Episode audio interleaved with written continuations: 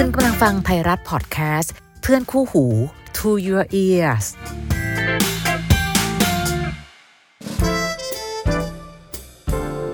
How to รัก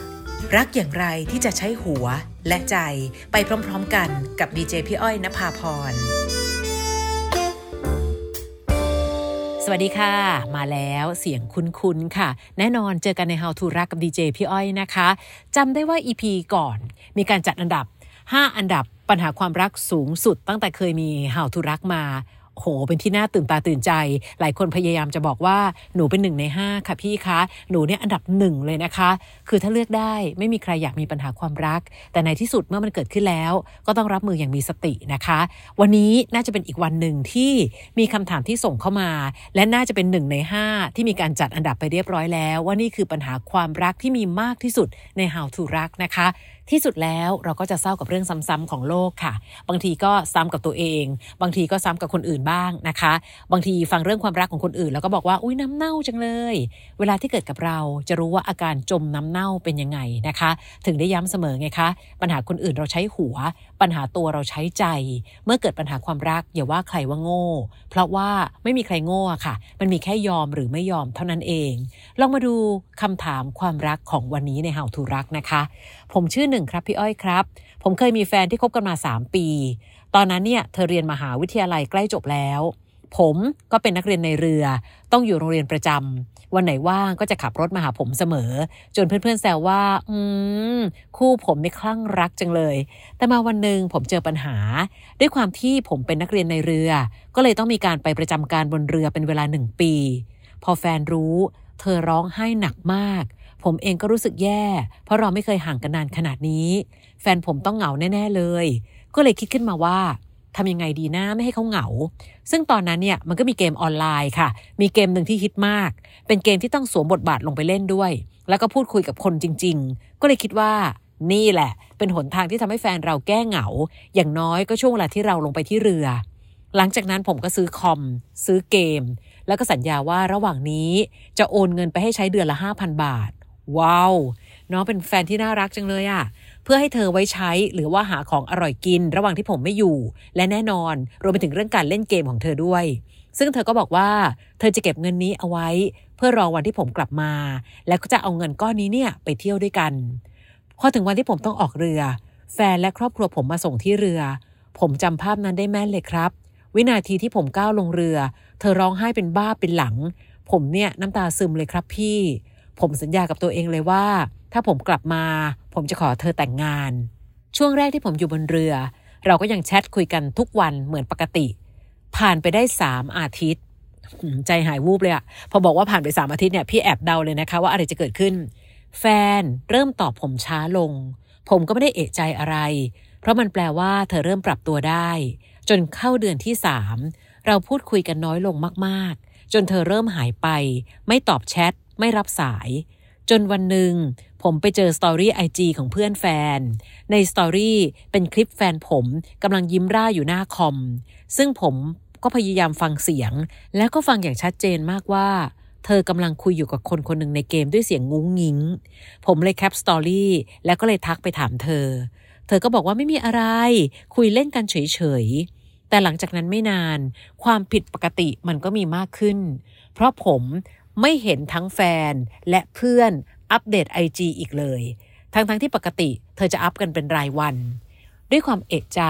ก็เลยลองเอา IG เพื่อนของผม ซึ่งแฟนผมก็รู้จักนะครับ ลองไปส่อง ก็ยังไม่เห็นอะไร และด้วยความที่ IG ของเธอเปิดสาธารณะ ผมก็เลยสมัคร IG หลุมเพื่อเข้าไปส่องโดยเฉพาะ และก็เป็นอย่างที่ผมคิด ฟ้าและเพื่อนฟ้ากำลังปิดกั้นการมองเห็นของผม และคนรอบๆตัว ซึ่งจริงๆแล้วใน IG นั้นเนี่ย ผมเห็นภาพเธอกำลังจับมือกับผู้ชายคนอื่นอยู่ โหเนอะนึกถึงภาพร้องไห้จะเป็นจะตายตอนเราลงเรือเนาะแล้วมาเห็นภาพที่เธอกำลังมีความสุขกับคอมพิวเตอร์ที่เราซื้อ และล่าสุดจับมือกับผู้ชายคนหนึ่ง ตอนนั้นผมชาไปทั้งตัว ผมกลัวความจริงที่จะรับรู้ กลัวเหลือเกินว่าเราต้องเลิกกัน ผมก็เลยเงียบเอาไว้ ผ่านไปไม่กี่วัน เธอโทรมาหาผม เพื่อตั้งใจบอกกับผมว่า เธอหมดรักผมแล้วครับ ผมเหมือนโดนหมัดฮุกครับพี่ ผมถามเธอว่า เพราะผู้ชายในเกมใช่ไหม เธอก็ตอบชัดเจนเลยว่าใช่ พี่อ้อยครับ มันเจ็บมากนะครับ เหมือนผมเป็นคนเปิดทางให้เขาทั้งสองได้เจอกัน ด้วยตัวของผมเอง ผมก็เลยถามถึงเงินที่ผมโอนให้เธอทุกเดือนเดือนละห้าพันเธอบอกว่า เธอเอาไปใช้เติมเกมหมดแล้ว ยิ่งทำให้ผมเสียใจจนทำอะไรไม่ถูก สุดท้ายเธอก็ทิ้งผมไป หลังจากเลิกกัน ผมพยายามทำใจว่าต้องอยู่ให้ได้ และจนถึงวันที่ผมขึ้นจากเรือมันยิ่งกระตุ้นและตอกย้ำผมว่า ผมไม่เคยคิดถึงเธอน้อยลงเลย และยิ่งตอนนี้ รู้ว่าเธอเพิ่งเลิกกับคนในเกมอ๋อใจผมยิ่งอยากกลับไปง้อไปคืนดีกับเธอ แต่อีกใจหนึ่งก็คิดว่า เธอจะทำร้ายใจผมอีกหรือเปล่าพี่อ้อยว่าผมควรทำยังไงดีครับพี่ ผมควรจะกลับไปไหม เพราะว่าผ่านมาเกือบสองปีแล้ว ผมยังหยุดรักเธอไม่ได้จริง ๆ อืม เข้าใจความเจ็บปวดของน้องหนึ่งนะคะ แต่น้องเห็นหรือเปล่าล่ะ ความทุรนทุรายเกิดขึ้นกับเราฝ่ายเดียวนะ เขาร้องไห้จะเป็นจะตาย ผ่านไปไม่กี่เดือน น้องบอกว่า 3 เดือน สมัยก่อนมันจะมีประโยคที่เขาบอกว่า 3 วันจากนารีเป็นอื่น อันเนี้ยสามอาทิตย์ก็เริ่มตอบแชทน้อยลงละ 3 เดือน ยิ่งห่างหายการติดต่อ ซึ่งจริงๆเธอจะเปลี่ยนเร็วมากนะคะ คือไม่รู้สิพี่รู้สึกเจ็บปวดไปด้วยเลยอะ่ะพี่เข้าใจเลยอะค่ะ การที่เราพลากจากคนที่เรารักแม้ว่าจะเป็นช่วงเวลาสั้น ๆ แต่เห็นภาพเธอทุรนทุรายแทบตายอะ่ะใจของคนที่เดินไป เดินไปขึ้นเรือ เดินไปเพื่อจะทำให้รู้ว่าตอนนี้ต้องจากกันพักหนึ่งก่อนนะ เราก้าวขาไม่ออกจริง ๆอะ่ะแล้วนี่คือสิ่งที่เธอทำอะ แป๊บเดียวไปจับมือคนใหม่ซะละ เอาเงินของเราไปเติมเกม เพื่อจะมีความสุขกับคนใหม่ เข้าใจร้ายต่อหัวใจน้องมากไปหน่อยค่ะพี่ว่านะ เข้าใจแหละว่าน้องรักเขา แต่อย่าลืมรักตัวเองด้วย ความไกลไม่ได้ทำให้ใจห่างค่ะ แต่ทำให้คนที่ไม่ค่อยรักกันเท่าไหร่ แสดงออกง่ายขึ้น น้องหนึ่งต้องเลิกโทษตัวเองว่า เราคือคนที่ทำให้เขามีช่องทางในการนอกใจเรา คนเรารักกันอยู่ที่ไหนยังไงก็รักค่ะ ต่อให้น้องไม่เติมตังค์ในเกมให้ ถ้าเขาไม่รักเรามากพอนะ เดี๋ยวก็มีช่องทางอื่น ๆ ให้เขาได้นอกใจ ถ้าเขาดูไม่ค่อยรักเราเท่าไหร่อยู่แล้วนะคะ ที่สำคัญอย่าโทษมือที่สามถ้าสองมือเราจับกันไม่แน่นพอ และถ้าบังเอิญนะคะ เขาเป็นคนแพ้ความห่างไกลตั้งแต่ต้นนะ คนเราค่ะ ถ้าเมื่อไหร่ก็ตามที่แพ้ความไกล เดี๋ยวเจอคนใกล้กว่าเขาก็ไปอะ่ะและถ้ารักกันมาก ความซื่อสัตย์ให้กันไม่ยากเท่าไหร่หรอกค่ะน้องคะน้องไกลเขาเท่าที่เขาไกลน้องอะ่ะทำไมน้องไม่มีคนใหม่ล่ะ เพราะน้องรักและก็รอเขาคนเดียวไงคะ พี่เข้าใจว่า ห้ามแทบตาย สุดท้ายตอนนี้น้องหนึ่งก็ยังคลางแคลงใจว่า พี่ครับหรือว่าเราจะกลับไปดีนะ และ อยู่ใกล้ๆ เอ๊ะถ้าเกิดเราอยู่ใกล้จะสามารถเดินหน้าต่อไปกับความรักแบบนี้ได้ไหม ลองดูก็ได้ค่ะ กลับไปใช้โอกาส กลับไปให้โอกาสเขาให้โอกาสตัวเรา แต่ก่อนน้องจะกลับไป น้องต้องจำสีหน้าแววตาของเขาเอาไว้นะคะ ในวันที่เขาบอกเลิกเราเพื่อไปกับผู้ชายอีกคน ถ้าน้องยังทนที่จะรับสภาพนั้นได้อีกครั้งอะลองเลย ถ้าใจพังอีกทีก็แค่ลุกให้ได้อย่างที่เคยลุกขึ้นมาเท่านั้นเอง คนเราค่ะ ถ้ารักแต่คนใกล้ๆพี่อ้อยขอย้ำอีกครั้ง อีกหน่อยเจอคนใกล้กว่าเขาก็ไป บางทีนะคะ ความไกลก็เป็นโจทย์วัดใจที่ดีค่ะ เรามีความรักให้กันมากมายแค่ไหน ไม่นานนี้พี่เพิ่งไปถ่ายรายการพี่อ้อยพี่ชอตตัวต่อตัว มีน้องคนหนึ่งเขาคบกับแฟนที่เจอกันในแอปหาคู่ ผู้หญิงคนหนึ่งค่ะยื่นข้อเสนอเลยว่าเฮ้ย เรามีคนที่เรากำลังจะแต่งงานด้วยนะ แต่ไม่ได้รักกันนะ พ่อแม่มั่นหมายไว้แล้ว ตอนนี้อยู่คนละจังหวัด และเราก็ยังไม่พร้อมจะไปอยู่ที่นู่น ระหว่างนี้เนี่ยเราอยากมีแฟนในกรุงเทพอืมเมื่อเธอกล้าขอ แต่ผู้ชายกล้าให้อันเนี้ยพี่งงมาก เงื่อนไขที่ว่านี้เนี่ยเขาบอกว่าเคยทำให้ผู้ชายสองคนในกรุงเทพต้องเลิกลากันไปแล้ว แสดงว่าน้องผู้ชายคนนี้เนี่ย ไม่ได้เป็นคนแรกที่ผู้หญิงมาขอคบนะคะ อยากมีแฟนกรุงเทพคนหนึ่งมีแฟนต่างจังหวัดคนหนึ่งและผู้ชายสองคนก่อนหน้านี้ที่เลิกกันไป เพราะหนึ่งคนนั้นพยายามมีตัวตน ให้คนของเขารู้ ตอนนี้ผู้หญิงแต่งงานไปแล้วค่ะ สามีอยู่จังหวัดหนึ่ง และน้องผู้ชายคนนี้ก็เป็นแฟนอยู่ในกรุงเทพอีกคนหนึ่ง ไม่รู้สิน้องลองถามตัวเองดูนะ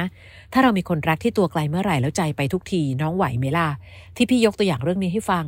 เพราะแค่อยากจะเล่าให้ฟังว่า ก็คงมีผู้หญิงแนวนี้อยู่จริง ๆ นะ ที่แพ้ความไกล แต่ถ้าเป็นแบบนั้น จะมั่นใจได้ยังไงว่าอนาคตจะไม่มีโอกาสได้ไกลกันอีก คนเรารักกันนะคะไม่ได้อยู่ด้วยกันตัวติดกันตลอดเวลา และพี่ยังคงยืนยันว่า ต่อให้ตัวติดกันตลอดเวลาถ้าไม่รักกันมากพอ ก็เดี๋ยวมีเรื่องให้นอกใจอยู่ดี แค่ตอนเนี้ยโจทย์ความไกลมาวัดใจผู้หญิงของน้องว่าเขาหนักแน่นมั่นคงกับน้องมากแค่ไหนนะคะ อีกอย่างความเชื่อใจสร้างไม่ง่ายทำลายไม่ยาก พี่พูดคำนี้บ่อยมาก และมันลำบากตอนจะเรียกคืน ถ้าเขาอยากมีเราในชีวิต เขาต้องรู้สึกผิดมากกว่านี้ค่ะ แต่เท่าที่ดูเหมือนพี่รู้สึกว่าเขาก็ยังไม่ได้รู้สึกผิดเท่าไหร่เลยอะและไม่ได้รู้สึกถึงความทุรนทุรายที่ต้องดึงน้องหนึ่งเอาไว้ ดูเขาชิวๆอะค่ะ อันเนี้ยพี่ว่าในที่สุดแล้ว เรากำลังรักเขามากกว่าที่เขารักเรา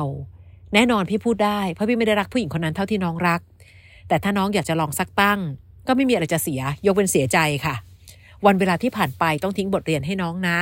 พี่เป็นคนมองอยู่รอบสนาม น้องคือกองหน้ามากที่สุดพี่ก็ทำได้แค่เชียร์อืม แต่ถ้าอยากลองเสี่ยงอีกที เตรียมตัวเตรียมใจเอาไว้ให้ดีค่ะ แย่ที่สุดก็แค่เจ็บอีกครั้ง แต่น้องจะไม่คาใจละ เพราะว่าน้องได้ทำเต็มที่ที่สุดในการกลับไปง้อขอคืนดีแล้ว ถ้าไหวก็ลุยค่ะ จริง ๆ นะ พี่ก็ไม่ได้อยากจะห้ามปราม ถึงขนาดว่าแตะเบรกแน่น เพราะพี่เข้าใจความรัก ถ้าเมื่อไหร่ก็ตามที่น้องยังอยากเหยียบคันเร่ง พี่จะแค่แตะเบรกสลับหยุดนิ่งเอาไว้เบาๆ เพื่อที่ไม่เบรกให้น้องหัวทิ่ม คนกำลังแรงอะค่ะ อยากจะลองอีกครั้งว่า ถ้าเราอยู่ใกล้ความรักจะเดินหน้าไหม แต่พี่อ้อยเชื่อว่าตอนนี้คนที่ฟัง How to รักอยู่มากกว่า 50%คิดเหมือนพี่ คนเราค่ะ ปัญหาคนอื่นใช้หัวปัญหาตัวใช้ใจอยู่แล้วล่ะ น้องเองยังรักก็เลยพร้อมจะให้โอกาสตัวเอง พร้อมให้โอกาสเธอ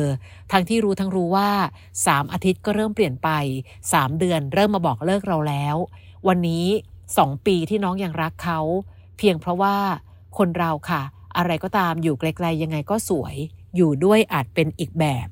ตอนนี้ถ้าคบหากันจริง ๆ ไม่รู้เหมือนกันว่าอาจจะจบเหมือนเดิมหรือเปล่า วยพรให้น้องโชคดีค่ะ พี่ไม่ตอบแล้วกันว่าควรกลับไปไหม แค่อยากจะบอกน้องว่า ถ้าอยากจะกลับไปหาคนที่เคยนอกใจเรา น้องเตรียมความพร้อมของหัวใจเราให้ดี เพราะไม่แน่อ่านหนังสือเล่มเก่า เราก็อาจจะได้บทเรียนเจ็บๆจบๆเหมือนเดิมนะคะ ใครมีคำถามอยากคุยกัน อยากแลกเปลี่ยนกัน หรือว่าถ้าใครฟังอยู่แล้วแบบว่า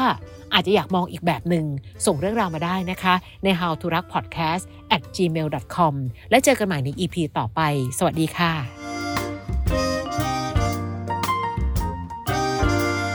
How to รัก รักอย่างไรที่จะใช้หัวและใจไปพร้อมๆกันกับดีเจพี่อ้อยนภาพร